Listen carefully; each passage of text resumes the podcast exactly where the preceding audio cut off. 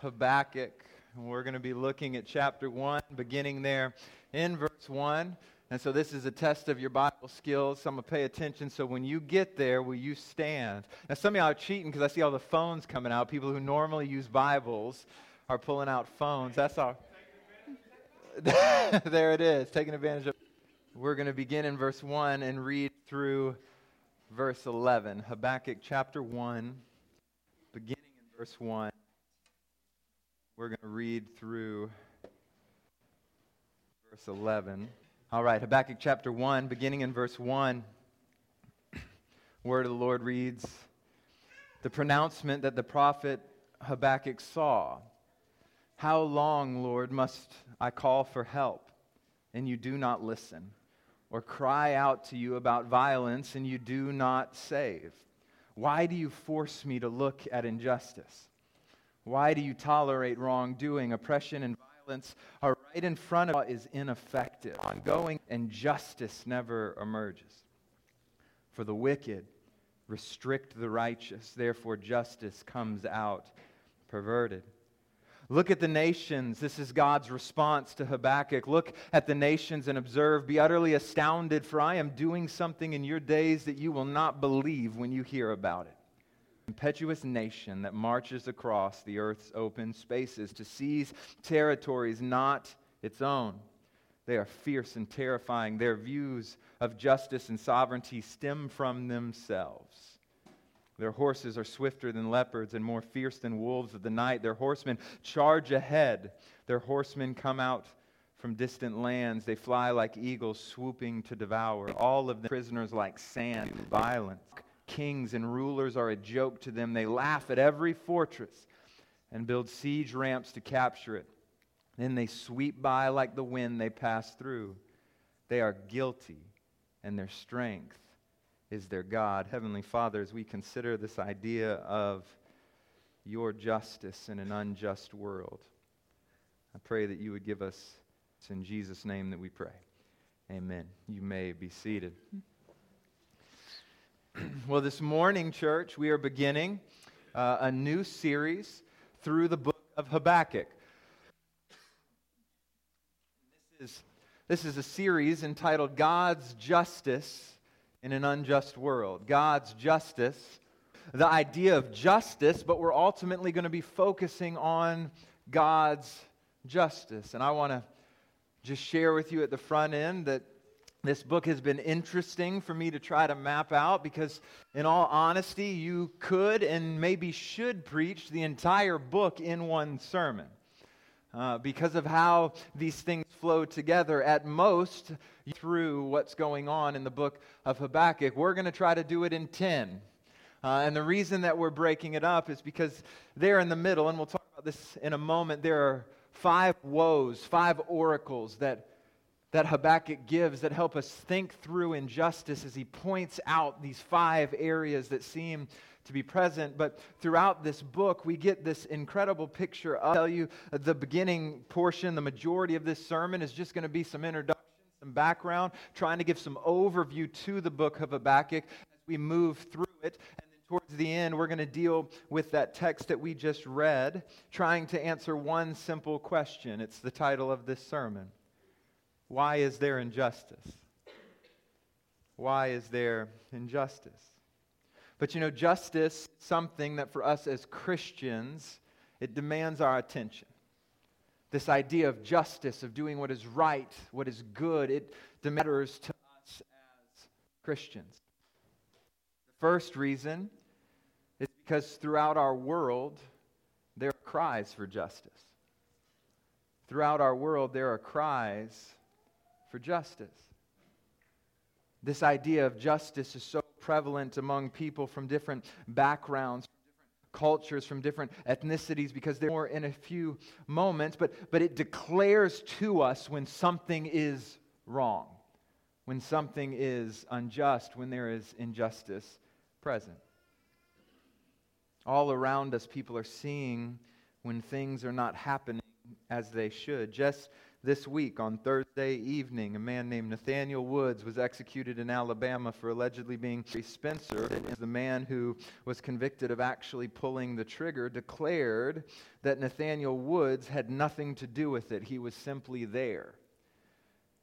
Now, I don't know the details, and my goal is not to give a commentary on what I think was right or wrong, but as I read responses, as I read articles about this, it was interesting that people on sides were declaring for justice. There were some who were declaring for just, justice for these three police officers and that this was right and this is what should happen. And there were many who were declaring was not complicit in these murders and, and, and we don't believe that he should be killed. And it should be stayed for a while as we re examine this. And people were crying for justice because people long for justice.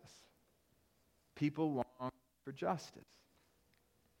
This is why there are cries for social justice, there are cries for racial justice, there are cries for economic justice, there are cries for environmental justice. The world but the second reason that this idea of justice matters for us as a Christian, why it's important that we think through this, is because, and this is, this is key, this idea of, of justice demands our attention because for calls for justice are good and they reveal the image of God in humanity.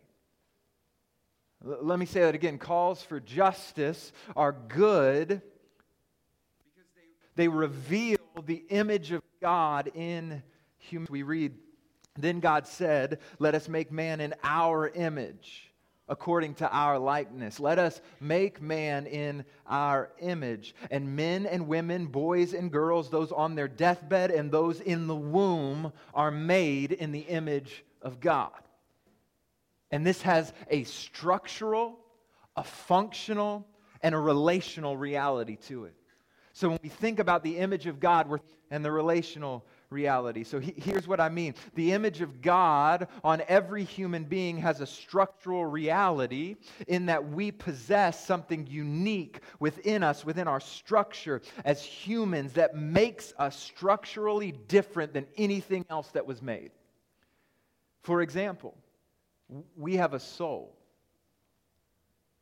And nothing else that was made really love your cats, might really love your flowers in your garden. But when those things die, they cease to exist. There is no eternity for them because there is no soul. But within us as humans, we have a soul within us, which is, is, is evidence of the structural reality. We have moral God. We think in terms of right and wrong, and this is unique to us as being made in the image of God. It is a structural reality of being made in the image of God. Therefore, when we cry for justice, it is because we are observing something that we believe is unjust. You could say that calls for justice are calls to correct something in the image of God, and it is imprinted on us from God Himself, who is a moral God. But not only is there a structural reality to being made in the image of God, but there is a functional reality as well. Meaning, the image of God is not just about who we also reflected in what we do. Sin uh, and the fall have tainted this. When we're, we were created, we were called to exercise dominion over the earth, to care for it, to nurture it, and steward it, and others well for the glory of God. See, the image of God affected not only who we are, but what we. What we do. And cries for justice happen as we see sin, the reality that they are made in the image of God. We see injustice because people are not caring for this world and for others in a way that brings God glory. But finally, not only is there a structural reality to being made in the image of God, not only is there a functional reality to being made in the image of God, there is a relational aspect, a relational reality of being made in the image. God's image is to be called persons in communion or in relationships. He goes on, he says, There was no moment, think about this, there was no moment when a human being was actually a solitary, autonomous, unrelated entity. Self consciousness always included consciousness of one's relation to God, each other, and that we are made in the image of God, which means that we are made to be relational beings. There's never been a moment in the existence of humanity where we did not have a conscious awareness of the fact that we are to interact with God and with others and with this world in a particular way. So when we see injustices in relationships, when we see injustices in how it is evidence of the fact that we are made in the image of God. And I would argue, and this will come out throughout this series, that injustice towards another person is evidence of the fact that the image of God has been tainted in people's minds. Injustice towards another person is evidence of the fact that the image of God has been tainted in people's minds. Because with the that is an important statement that being made in the image of God means that you have intrinsic worth and you have intrinsic value purely because of the fact that you were made in the image of God. Every human being has worth and value because they are made in the image of God. That's why we care about human life in the womb. That's why we care about human life on the deathbed. And we care about every human intrinsic worth and value. And that's why injustices are so painful because so often they attempt to strip people of the image of God. But here's the third reason that this idea of justice demands our attention. See, not only is the world talking about, about it, not only does it reveal that we are made in the image of God, but the idea of ju- to long for justice, to pursue justice, to fight for justice. Psalm, 20, uh, Psalm 37, 27 through 29. God says, Turn away from evil and do what is good. And settle permanently, for the Lord loves justice and will not abandon his faithful ones. They are kept safe forever. Praise God but the children of the wicked will be destroyed. The righteous will. Verses 16 and 17. After God, at the beginning of Isaiah, has revealed that the people of God have failed, they have sinned, they have not walked faithfully before their God, and God calls them to repent. And when He calls them to repent, this is a whole other sermon, it demands an action from them. And this is what God says to them Wash yourself, cleanse yourself remove your evil deeds from good, pursue justice. Correct the oppressor, defend the rights of the fatherless, and plead the widow's cause. In Amos chapter 5, God condemns his people for their false worship because they try to worship God while ignoring a pursuit of justice. And this is what God says in Amos 5 I hate solemn assemblies even if you offer your burnt offerings and grain offerings, I will not accept them. I will have no regard for your fellowship offerings of fattened cattle. Take away from me the noise of your songs. I will not listen to the music of your harps, but let justice flow like water and righteousness like an unfailing stream. God says to his people that you are doing all of the right sacrifice. It is nothing but noise to me because you do not pursue justice. Let justice flow like water and righteousness like an unfailing stream. In Micah 6, verse 8, I'm trying to show you that God cares about this. This is not something that is talked about infrequently in the Bible. In Micah chapter, the Lord require of you but to do justice and to love kindness and walk humbly with your God. And some of y'all might be sitting here thinking, well, Michael, those are all Old Testaments. We don't believe in that anymore. Well, we're preaching from the Old Testament, but let me give you a New Testament. We do believe the Old Testament as a joke. No one laughed, so I wanted to be clear about that. Okay, we, we believe in the Old Testament. There's a reason two thirds of the book was written before Jesus ever showed up. Amen. In Luke, for you tithe mint and rue and every herb and neglect justice and the love of God. These you ought to have done without neglecting the others. So, as we consider this idea of God's justice in an unjust world, it matters. It matters to us as Christians. It matters because the world is crying for it. It matters because we are made in the image of God, the image of God in people. And it matters because God has called us to long for justice, to pursue justice, and to fight for justice. It matters. And this book that we are going to study, the book of Habakkuk, gives us beautiful insight into God's justice in the midst of an unjust world. And we're trucking away, right? I want to give you a little background and an overview of the book and, and kind of where we are headed in this study. Habakkuk is a very interesting book of the Bible. I would argue that it is actually one of the most unique prophetic books in the Bible. The reason is because it doesn't read like a prophetic book. It doesn't read like your typical prophecy and words of God spoken to them for the people. So many of the prophets start with this declaration, Thus says the Lord, right? The Lord speaks to the prophets and has them record it and speak it and declare it and read it to the people. But Habakkuk isn't like that. Habakkuk isn't a prophetic book where God says, Thus says the Lord, but what we get to do is we get to watch. It's incredible. Habakkuk, even what we just read, the beginning of that text was Habakkuk praying to God. And then there in verse 5, God responds and speaks to Habakkuk. It's not like any other prophetic book. It's, it's quite interesting because we actually know very little about Habakkuk.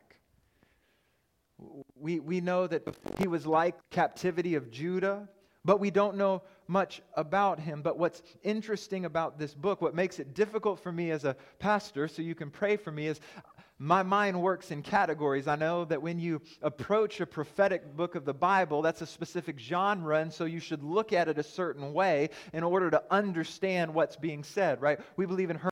A narrative is not like wisdom literature.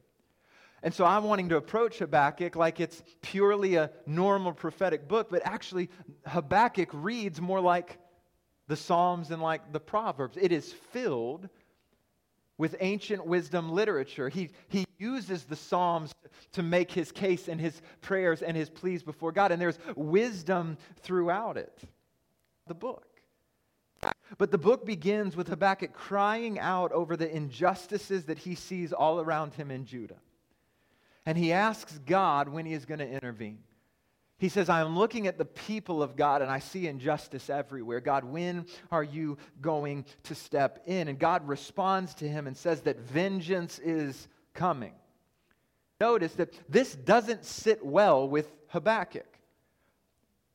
So much so that in Habakkuk's second prayer, which we'll look at next week, uh, he asks in, in chapter 1, verse 13, why are you silent while one who is wicked swallows up one who is more righteous than himself?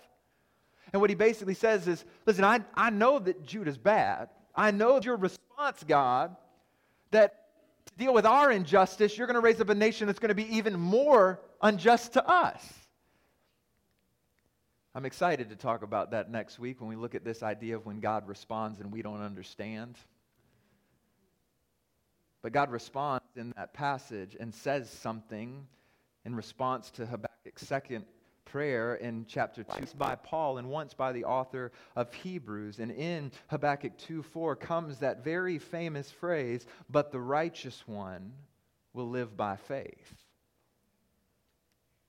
And so, what follows is Habakkuk sharing these five oracles and, and pronouncing judgment on those who oppress and who bring about injustice. And we will look at those individually in the weeks to come to glean lessons on what is just and what is Habakkuk's faith. His faith in God played out not only in the declaration of his mouth, but in how he goes about living his life in light of the injustice around him, but believing that there is a just God. And he ultimately waits for God to act. So, again, the book of Habakkuk gives us beautiful insight into God's justice in of an unjust world. And there of our text in chapter 1, verses 2 and 3, where he says, How long, Lord, must I call for help and you do not listen? Or cry out to you about violence and you do not save? Why do you force me to look at injustice? Why do you tolerate wrongdoing?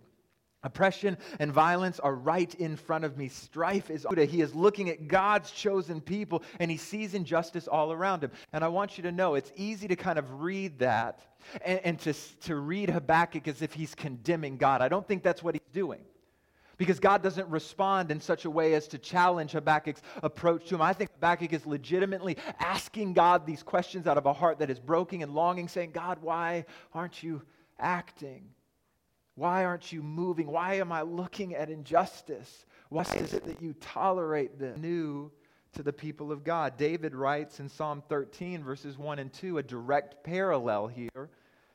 He says, How long, Lord, will you forget me for over, forever?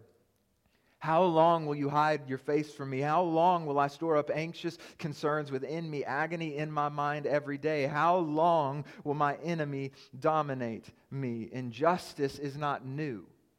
It was not new to, to us.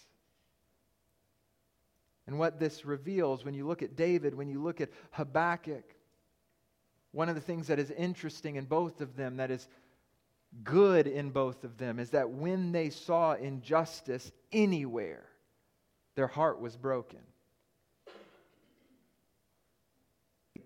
Your heart. And it should especially break our hearts when we see it among the people of God, like Habakkuk saw in Judah. It should well up within us this longing to see God act. You know, this past week I had the opportunity to. Um, uh, I was invited to come to IUS and to speak on kind of the Bible and racial about an hour, and then had a fun Q and A um, for a good bit afterwards. And one of the questions that was asked of me, I don't think I've ever been asked in a Q and A, is he said, you know, you mentioned that you talk about this in different settings, that you've talked with churches and pastors and elders, and, and this is something that you you, you address frequently. Uh, I said, that's right. He said, do you ever get tired of talking about it? I thought that was a really interesting question. Do I ever get tired of talking to that? And my response to him, and I think it was just the Lord being kind because I'm not normally this clever, was I pray that I never do tire of it. Because the moment that I tire of addressing injustices in the world is the moment that my heart has been hardened to what is going on. And like Habakkuk and like David, our hearts should break when we see injustice anywhere not just the specific kinds that matter to us, but injustice anywhere. That's why I believe that Christians should care about justice. I believe that Christians should care about environmental justice because even the world matters. God said that we were to exercise dominion, to rule over it in a way that glorified and honored God. And so when we destroy it, are we fulfilling that mandate that was given to us in creation? We should care about these things, now who are not. This is not our ultimate purpose, but it is something that should matter to us. And so this morning, with the time that we have left, which is just a short amount of time, it's probably the first time I've done a 30 minute introduction. It's good. What I want to do with this, this short time that we have left is answer a single question to get us started on this journey through the book of Habakkuk as we consider God's justice in an unjust world. And here's the single question Why is we've come from the text? There are more answers than this, but three that I see in the text that we just read. Here's the first reason why there is injustice injustice exists because sin is present.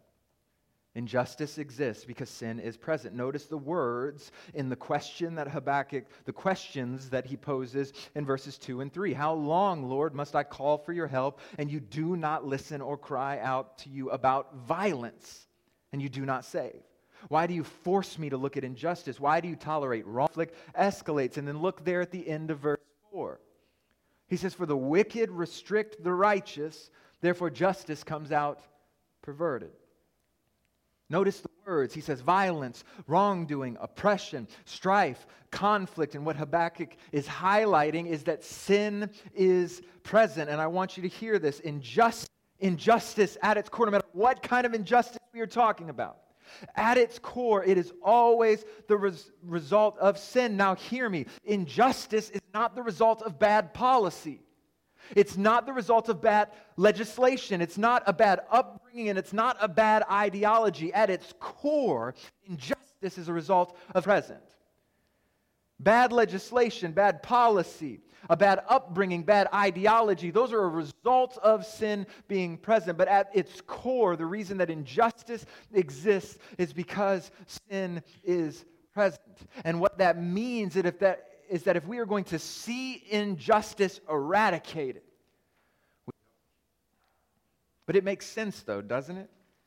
Because I'd also contend that the root of all sin is pride. We see this in the garden, right?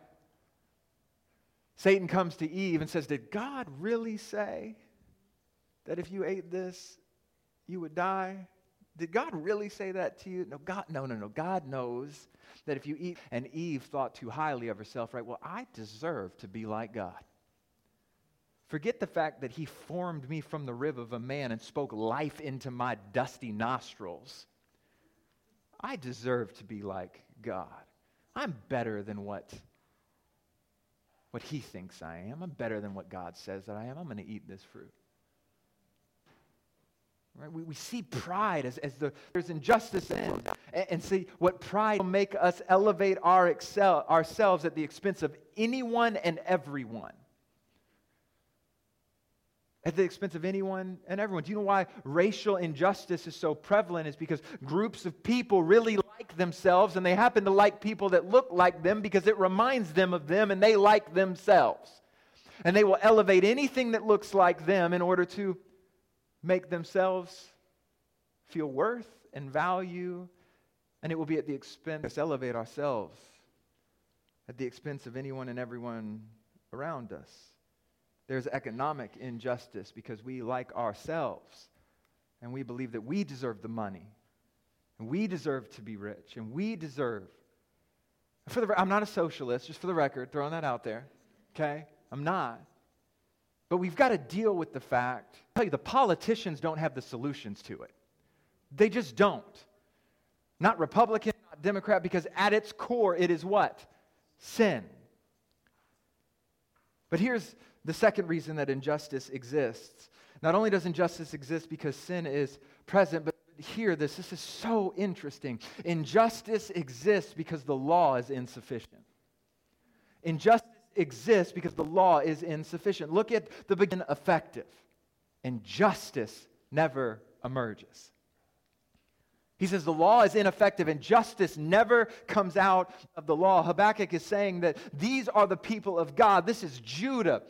And they have the law, they know the, the law, and yet they are the ones perpetuating injustice. And he says that, that the problem is because though they have the law, justice never comes from the law.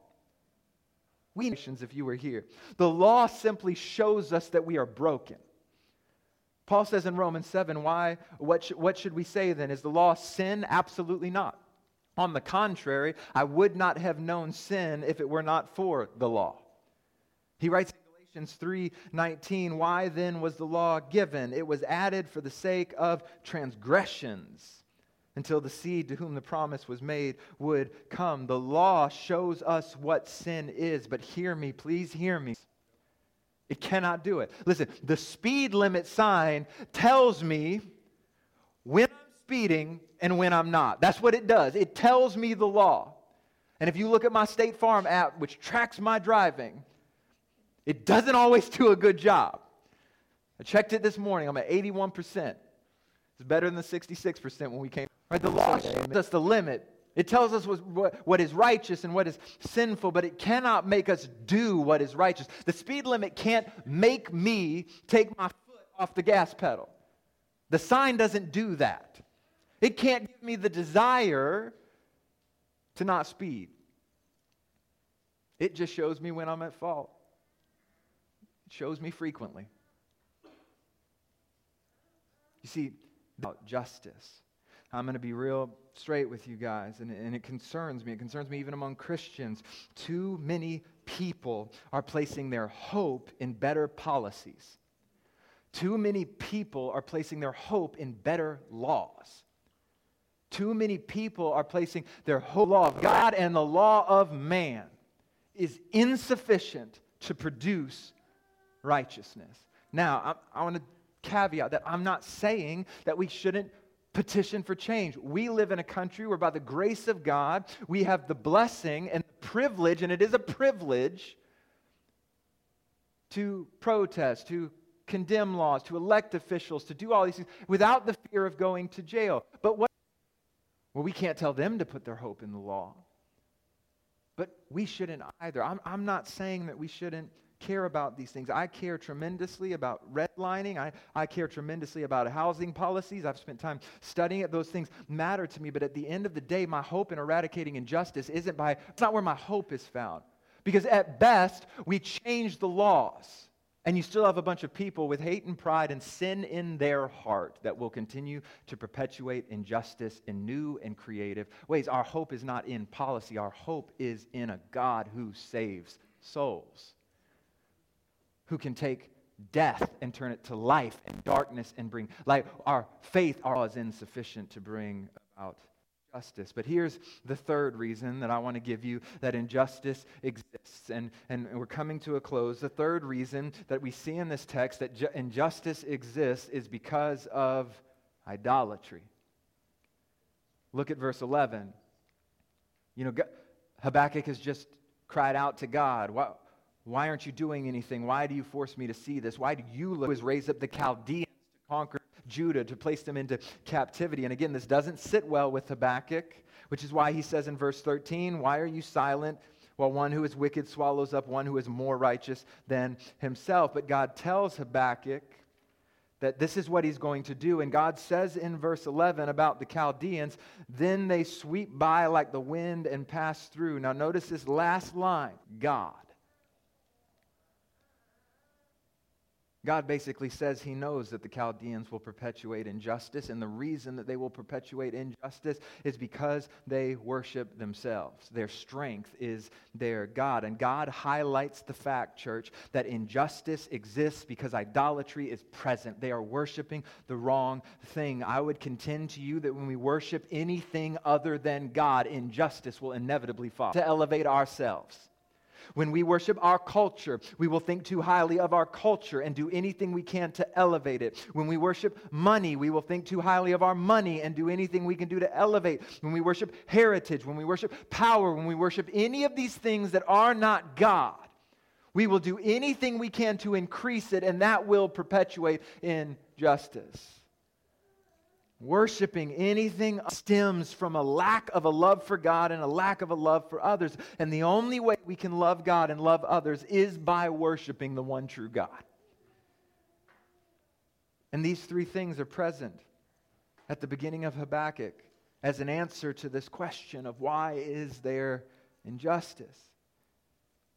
And, church, we need to know these things because we will find one of them, but likely all of them, wherever we find injustice. We will find we praise God that He acts. And I said all of that this morning so that I could say this right here at the end.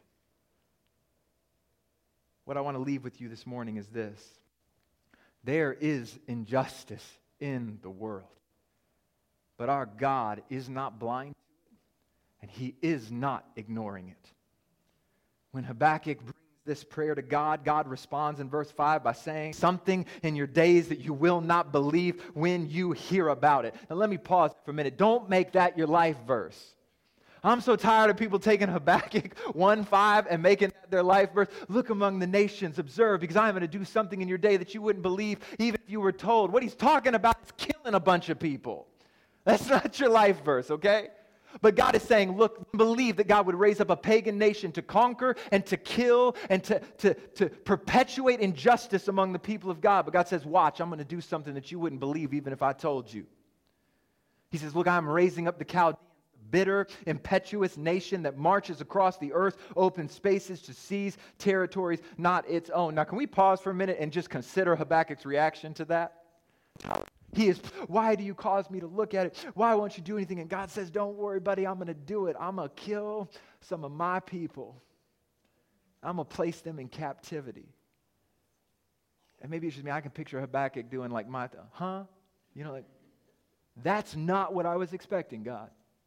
That's not what I thought that you were going to do, but we'll talk about this some next week. Thanks for my wife for this insight into the book of Habakkuk. But a community and the community that is righteous together will reap the reward together, and justice is a community thing.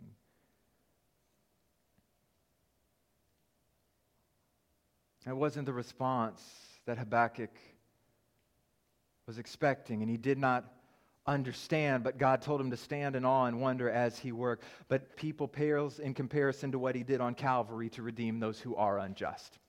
And Romans 3 reminds us that for all have sinned and fall short of the glory of God and are justified by his grace as a gift through the redemption that is in Christ Jesus, whom God put forward as the righteous, because in his divine forbearance, he had passed over former sins, and it was to show his righteousness at the present time, so that he might be just and justifier of the one who has faith in Jesus. Habakkuk thought that God was overlooking sin, but through the cross of Christ, he conquered it, and the justice of God flowed down not as water, but as blood. And God be justified before God, and God's justice would be upheld. And in light of what God has done by justifying us through Christ, we fight for God's justice in an unjust world to make much of Him. Yes, there is injustice in this world, and as a result of His just.